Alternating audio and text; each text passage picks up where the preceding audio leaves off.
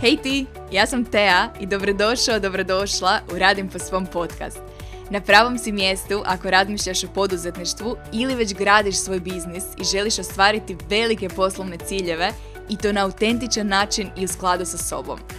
Kroz ove epizode podijelit ću s tobom kako graditi biznis i prijeći na sljedeću poslovnu razinu uz osjećaj uzbuđenja, ispunjenosti i samopouzdanja. Spremni? Ok, bacimo se na novu epizodu. Sve je krenulo sa jednom glasovnom porukom, potpuno spontanom glasovnom porukom u Mastermind chatu prije nekoliko mjeseci. Kroz radim po svom mastermind su do sada prošle tri generacije, odnosno gotovo 40 meni jako dragih poduzetnica i u svakoj generaciji do sada smo neizbježno na ovaj ili onaj način došli do teme povećanja cijena. U zadnjoj generaciji Masterminda, krajem prošle godine, moj odgovor na tu temu bila je spontana glasovna poruka. Reakcije cura na poruku glasile su ovo mora biti podcast epizoda. I vrlo brzo nakon toga sam snimila podcast epizodu koju možete pronaći pod brojem 80. Epizoda o premium pozicioniranju, odnosno povećanju cijena.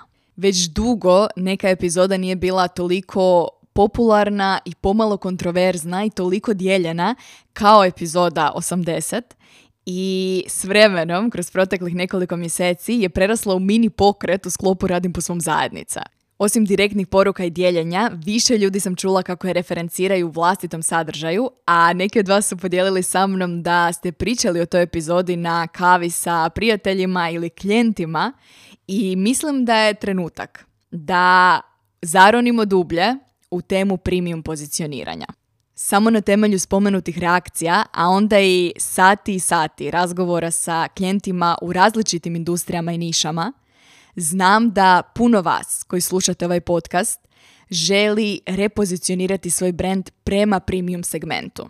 U prošloj epizodi smo općenito pričali o repozicioniranju i ako niste, poslušajte prvo tu epizodu pod brojem, samo da provjerim, 87. Jer jednom kad počnemo pričati o repozicioniranju prema premium segmentu, čim spomenemo riječ premium, znam da ulazimo na zanimljiv teritorij. Možda želite nuditi premium usluge i proizvode, usluge i proizvode višeg cjenovnog ranga, ali vas je strah. Ili je vaš mindset zapeo na razmišljanju ne mogu naplatiti toliko. Ili možda ne možete povezati vlastiti brand sa riječi premium – ili možda sumnjate da je vrijednost koju dajete na razini premium usluga. Tko se može prepoznati u bilo kojem od primjera? Ako se slušajući ove prve dvije i pol minute ove epizode nešto u tebi probudilo, onda nastavi slušati. Jer prva stvar o kojoj pričamo u nastavku je pet razloga zbog kojih je širenje tvojih usluga i proizvoda prema premium segmentu najbolja, ali najbolja stvar koju možeš napraviti za svoj biznis a nakon toga slijedi sedam elemenata jednog premium brenda. Zato što je premium brand puno više od visoke cijene. I mislim da je važno da zajedno analiziramo samu riječ premium prema kojoj svatko od nas ima jako različit stav. Ajmo krenut redom. Ja prva volim besplatne webinare i ulazne programe u kojima sudjeluju potencijalno stotine ljudi. Ima nešto neopisivo, zabavno i uzbudljivo u takvim formatima. No, ta iskustva su potpuno različita od kreiranja, lanciranja i prodaje premium usluga. Kada bi morala podijeliti pet razloga zbog kojih volim premium usluge i proizvode, zbog kojih vjerujem da im trebaš dati šansu u vlastitom biznisu, ovo bi bili razlozi redom. Kontroverzni razlog broj 1. Lakše ih je prodati nego ulazne opcije. Iako je prodajni ciklus premium usluga i proizvoda, odnosno usluga i proizvoda višeg cjenovnog ranga, često duži – jednom kada netko dođe do tog zadnjeg koraka, ta osoba je već kupljena, ta osoba već voli tvoj brand. Ako u tvom biznisu postoji promišljeno korisničko putovanje, ako postoje koraci kroz koje tvoji kupci i klijenti mogu napredovati, u tom slučaju se prodaja premium usluge, onog zadnjeg koraka, često, ali često svodi na jednostavan razgovor ili najobičniju personaliziranu pozivnicu. U izgradnji premium brenda tvoj fokus je na zadržavanju postojećih klijenata i u sklopu radim po svom masterminda zbog toga detaljno razrađujemo tvoj portfelj usluga i proizvoda koji potiču zadržavanje postojećih klijenata. Jer izazovno je održivo skalirati svoj biznis ako stalno moraš tražiti nove klijente i ako stalno moraš trčati za potencijalnim klijentima online. Umjesto toga fokusiramo se na postojeću zajednicu, na ljude koji već jesu tu i na taj način gradimo lojalnost. I onda je logično da se dogodi da neki brand po prvi put lancira uslugu ili proizvod i ona se rasproda ili se program popuni. Zato što je već postojala lojalna zajednica ljudi koji su prethodno već kupili nešto i bili jako zadovoljni ili su dobili hrpu vrijednosti kroz besplatni sadržaj i sada su spremni za sljedeći korak. Dakle, iako je samo putovanje duže, na primjer, neki klijenti su pratili besplatni radim po svom sadržaj i 12 plus mjeseci prije nego što su se pridružili mastermindu ili javili za rad 1 na 1, sama prodaja premium usluge je lakša nego prodaja ulaznih opcija. I to me dovodi do razloga broj 2. Većinu vremena premium usluge ne moraš lancirati. Kao što sam već podijelila u nekim ranijim epizodama, jedan jedan uslugu gotovo nikada ne lanciram javno. I većina privatnih suradnji se dogodi u pozadini, kroz dopisivanje u inboxu, odnosno na mailu i kroz privatne personalizirane pozivnice. Isto vrijedi i za radim po svom mastermind. Samo u prošlom lanciranju je trećina, ako ne i malo više, mjesta bila popunjena u pozadini prije nego što je jedna informacija bila objavljena javno. To ne znači da ne volimo lanciranja. Prije svega, zabavna su, a jednako tako javna lanciranja su važna i vrijedna sa strane izgradnje autoriteta, odnosno svijesti o brendu, svijesti o samoj usluzi ili proizvodu. No, lanciranje premium programa, odnosno premium usluge, ne mora biti elaborirano lanciranje sa hrpom koraka u kojem je jako važno da informacija dođe do što većeg broja ljudi. Ne moraš koristiti sve one psihološke prodajne alate poput stvaranja osjećaja hitnosti ili straha od propuštanja. Umjesto toga, broj mjesta je manji i samo lanciranje može trajati mjesec ili čak dva u pozadini i imaš priliku uživati u samom iskustvu lanciranja i pustiti lanciranje da bude točno ono što treba biti i uskladiti ga sa vlastitim razinama energije. Jer prije svega imaš vremena. I to me dovodi do razloga broj 3. Jedna, samo jedna, od karakteristika premium usluga i proizvoda je viša cijena. Odnosno, puno važnije, viša profitna margina. Što znači da imaš više prostora za prioritiziranje vrijednosti i kvalitete i osiguravanje najboljeg mogućeg iskustva za svoje kupce i klijente. Više cijena daje ti prostor da nadmašiš očekivanja i iznenadiš sudionike programa dodatnim predavanjem ili dodatnim darovima koji će stići na njihovu adresu.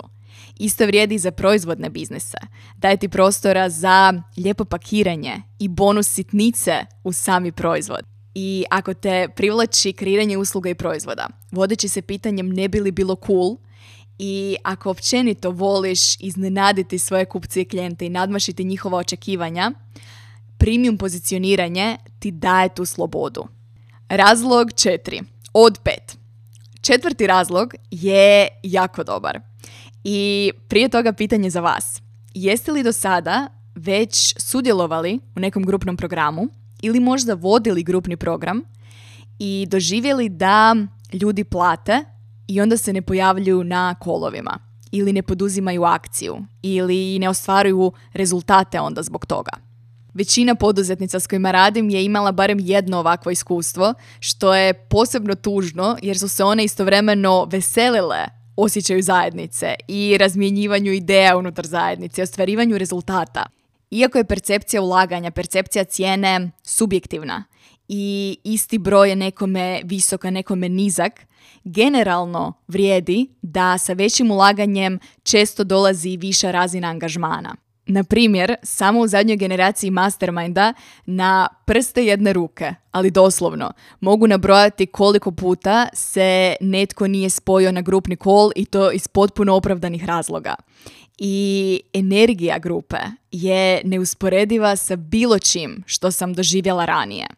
Cijela grupa se pojavljuje na kolovima, potiču jedni druge, dijele jedni s drugima, odnosno koriste ulaganje i resurse koje imaju na raspolaganju u tom ograničenom vremenskom periodu 100%.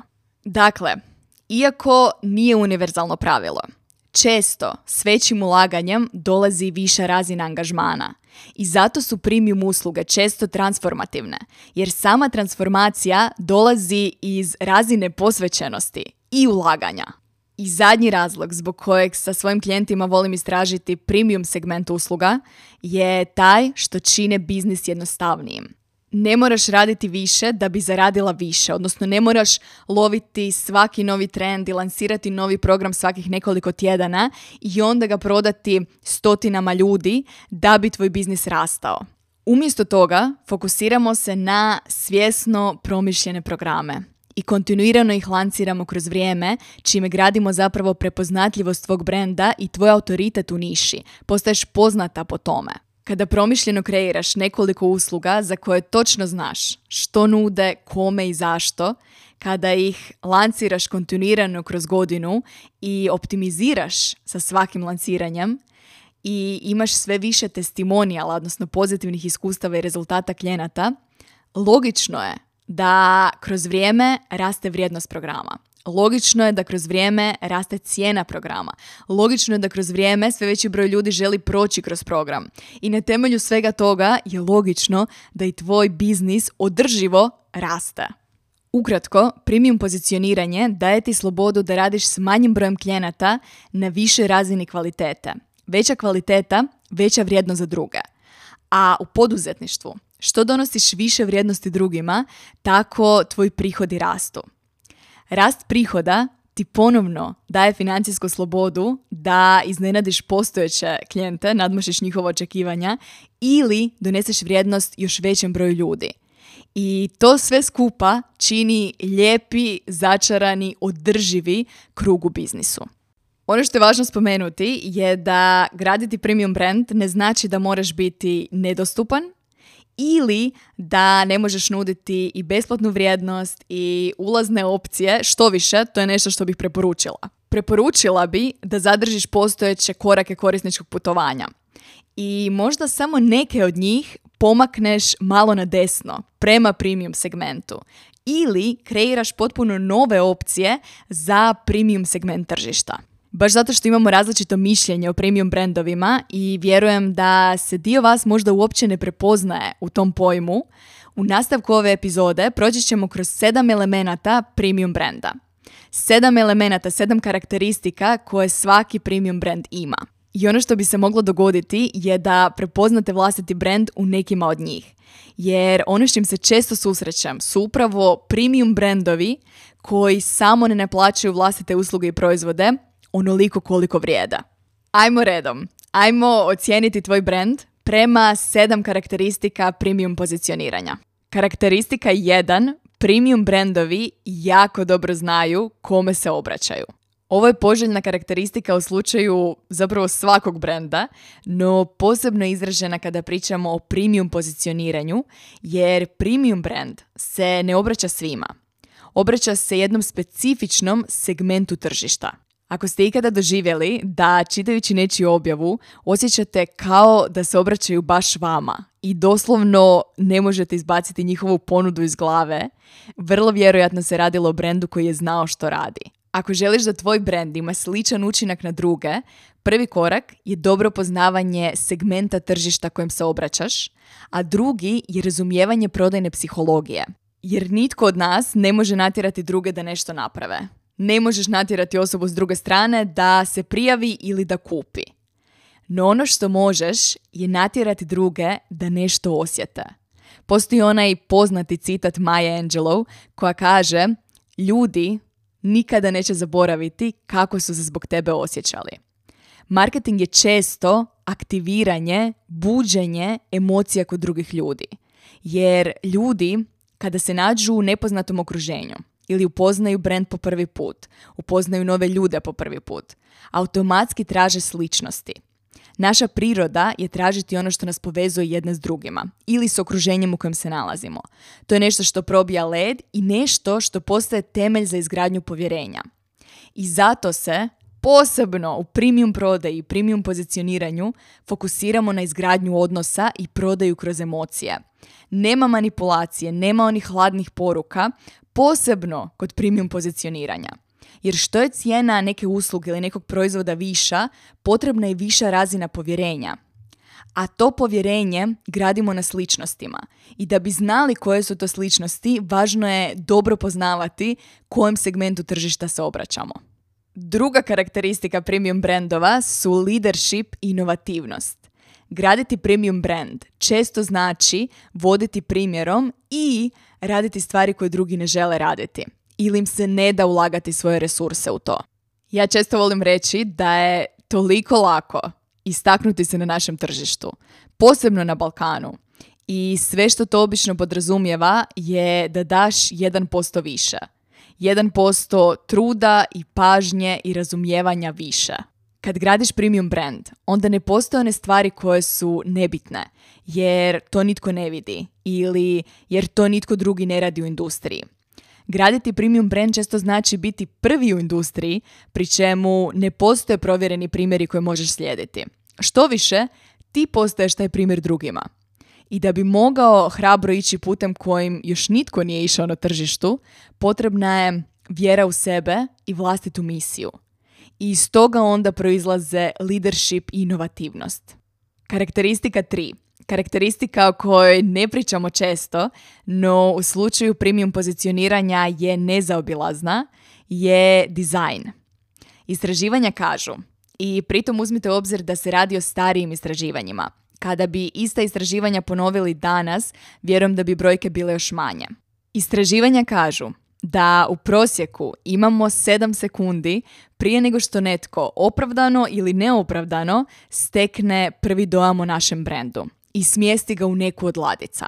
To je jednostavno način na koji naš mozak funkcionira i pomaže nam da živimo u modernom svijetu i kada se radi o ljudima, taj prvi dom često stječemo na temelju e, neverbalne komunikacije, pri čemu tu spada i odjeća i ono što imamo na sebi, odnosno način na koji se držimo i kako komuniciramo svojim stavom i tijelom. A u slučaju brenda, prvi dojam često temeljimo na vizualnom identitetu, odnosno dizajnu. To ne znači da tvoj dizajn od samog početka mora biti savršen. Moj definitivno nije bio i uvijek postoji prostor za repozicioniranje, odnosno manje ili veće promjene o čemu smo pričali u prošloj epizodi. No želimo pokušati ostaviti najbolji mogući prvi dojam. I jedan element koji provjereno pomaže u tome je dosljednost, odnosno ponavljajući elementi u dizajnu. Samo ponavljanje istog fonta i istih boja i sličnih formata sadržaja odaje dojam promišljenosti i uljeva povjerenja. I to me dovodi do karakteristike broj 4. Premium brandovi ulažu u marketing, sve vrste marketinga. Spomenula sam ranije da je prodajni proces premium usluga često duži, što onda znači veće ulaganje u marketing. Ne nužno financijska, ali definitivno vremenska. Zato je u slučaju premium brendova još važnije razmišljati o dugoročno održivim strategijama čiji rezultati se zbrajaju kroz vrijeme. Na primjer, kada biram marketinške strategije u sklopu radim po svom brenda, želim razmišljati o strategijama čiji doseg kroz vrijeme eksponencijalno raste. I tu onda pričamo o evergreen formatima sadržaja, kao što su na primjer YouTube, podcast i blog postovi. Ili pričamo o automatizaciji, posebno u području email marketinga. Ili, nedavno sam u sklopu akademije podijelila vrlo učinkovito pravilo koje slijedim svaki put kada kreiram bilo koju vrstu sadržaja. Svaki put kada ulažem svoje resurse u kreiranje bilo koje komada sadržaja, pitanje kojim se vodim je na koji način mogu ovaj komad sadržaja iskoristiti na još barem dva različita načina. Općenito, kod premium pozicioniranja želimo se pitati kako kroz svoj marketing gradimo dugoročne odnose kroz vrijeme. Peta karakteristika premium brendova je cijena, obično viša cijena. Ovo je element premium pozicioniranja o kojem se obično priča i u ovu temu smo puno dublje ušli u epizodi 80 s kojom je zapravo sve krenulo. I ako te zanima koje su prednosti više cijene za kupca klijenta kao i za tebe kao poduzetnika, definitivno poslušaj tu epizodu.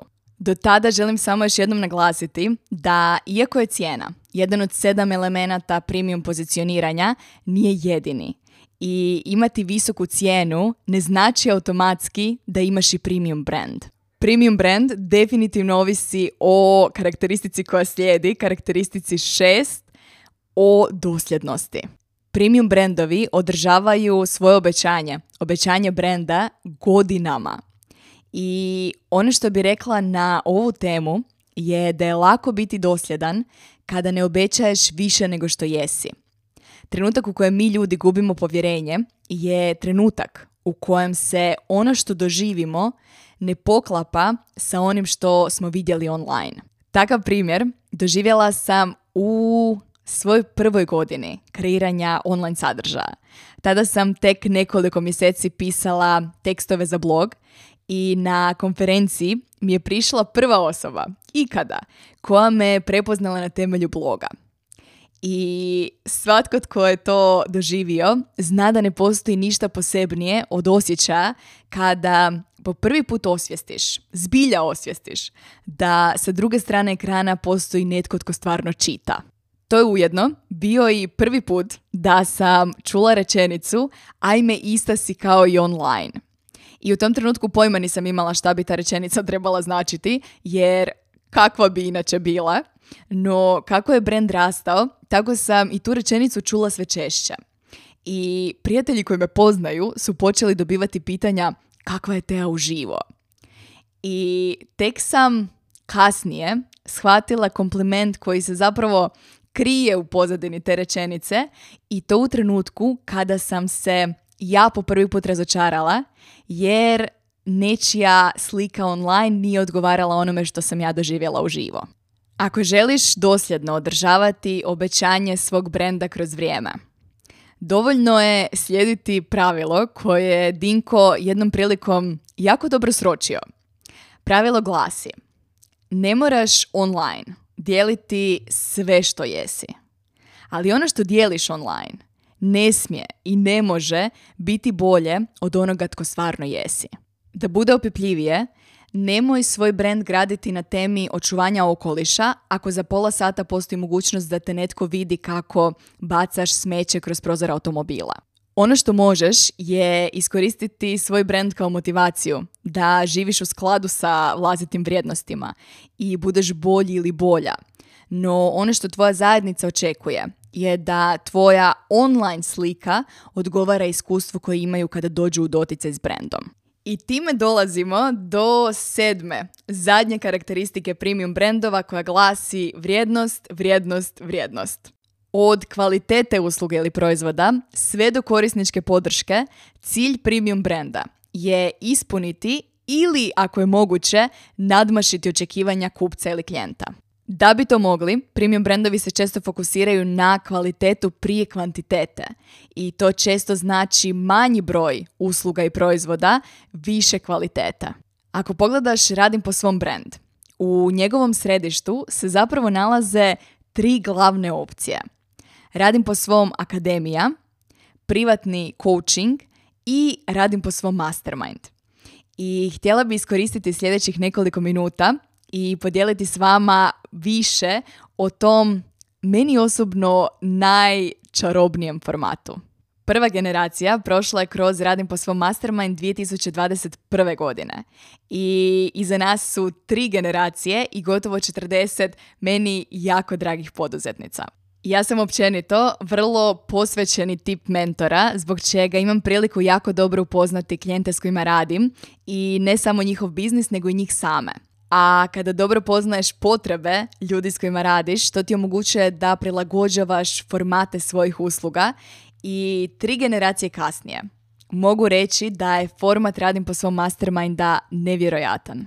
Ako posjetite stranicu Masterminda, a ostavit ću link i u opisu ove epizode, pronaći ćete hrpu testimonijala jedan od najčešćih komentara odnosi se upravo na razinu posvećenosti. Jedna od klijentica je čak uz moje puno dopuštenje kopirala okvir i metodologiju Masterminda za vlastiti program jer ju se toliko svidio sami koncept. Rekla mi je da je bilo zadivljujuće da se u relativno velikoj grupi u svakom trenutku osjećala kao da je baš ona posebna. I da u sličnim programima nije imala iskustvo da je mentor baš u tolikoj mjeri prisutan u grupnom četu gdje ja nerijetko klijentima pišem i kopi i snimam glasovne poruke i screenshotam ekran i pišem komentare. I rekla je da sam je potaknula da bude još bolji mentor i coach zato što je doživjela i iskusila kako prava podrška izgleda prilika da svojim klijentima pružiš upravo takvo iskustvo je glavni razlog zbog kojeg ja volim premium pozicioniranje. I do sada više nije tajna da radim po svom Mastermind stiže u novom izdanju pod nazivom Premium Brand Edition. Ukratko, Radim po svom Mastermind 2.0 je savršen program za ambicioznu poduzetnicu koja ima sedmero znamenkaste ciljeve. Nije bitno koliko su daleko, bitno je da ih želiš i sada traži strateški pogled na svoj biznis uz neusporedivu vrstu podrška. Ako želiš graditi premium brand koji nije za svakoga, ali je apsolutno neodoljiv onima za koje je, u ovom programu naučit ćeš upravo to. U 16 tjedana prolazimo kroz psihologiju i biznis strategiju izgradnje premium brenda. I ako se slušajući ovo nešto u tebi probudilo, klikni na link u opisu ispod epizode i ispuni prijavu. Broj mjesta je ograničen, radimo u maloj grupi i ne mogu dočekati da krenemo.